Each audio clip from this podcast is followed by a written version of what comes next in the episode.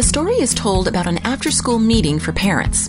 Its purpose was to go over the new sex education material to be presented to their 13 year old sons and daughters. Upon entering, parents were given a pamphlet and asked to take a seat.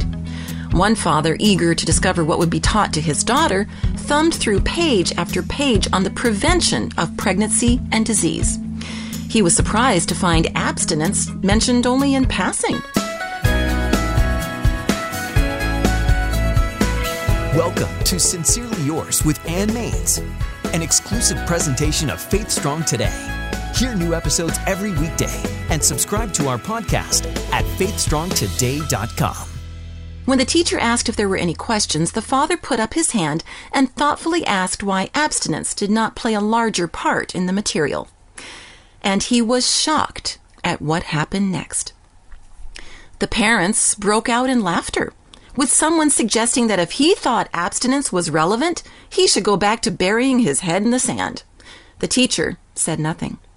The embarrassed dads sat in silence for the next 20 minutes as the course was explained, with the other parents nodding in agreement. Donuts are at the back, announced the teacher during the break. I'd like you to put on the name tags we've prepared and mingle with the other parents. Everyone moved to the back of the room, everyone except the ridiculed dad.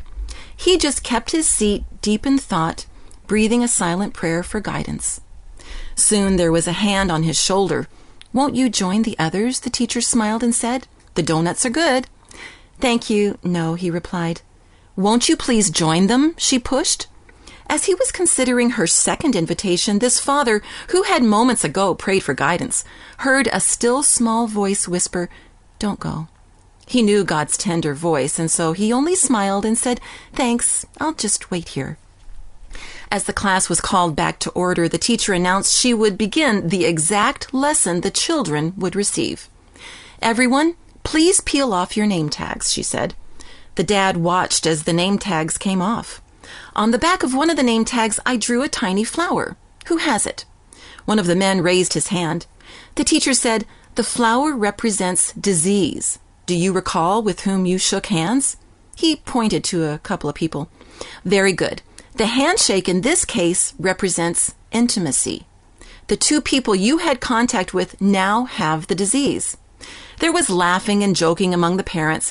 She then looked at those two people and questioned with whom they shook hands, and so on. The point was well taken.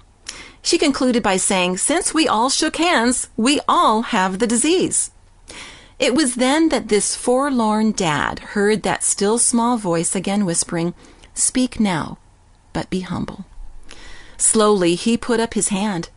After commending the teacher on a lesson that would definitely impress the kids, he told her he had only one small point to make. With a steady gaze, he said, Not all of us were infected. One of us abstained. God's guidelines are clear. In the book of 1 Thessalonians chapter 4, we read, God wants you to live a pure life. Keep yourselves from sexual promiscuity. Learn to appreciate and give dignity to your body, not abusing it, keeping it holy and beautiful, as beautiful on the inside as the outside. If we don't teach our children God's guidelines, no one else will. For to obey God's rules may mean to temporarily ignore the crowd. But be assured, there will come a day when the crowd can no longer ignore God, and no cute little game will take that sting away.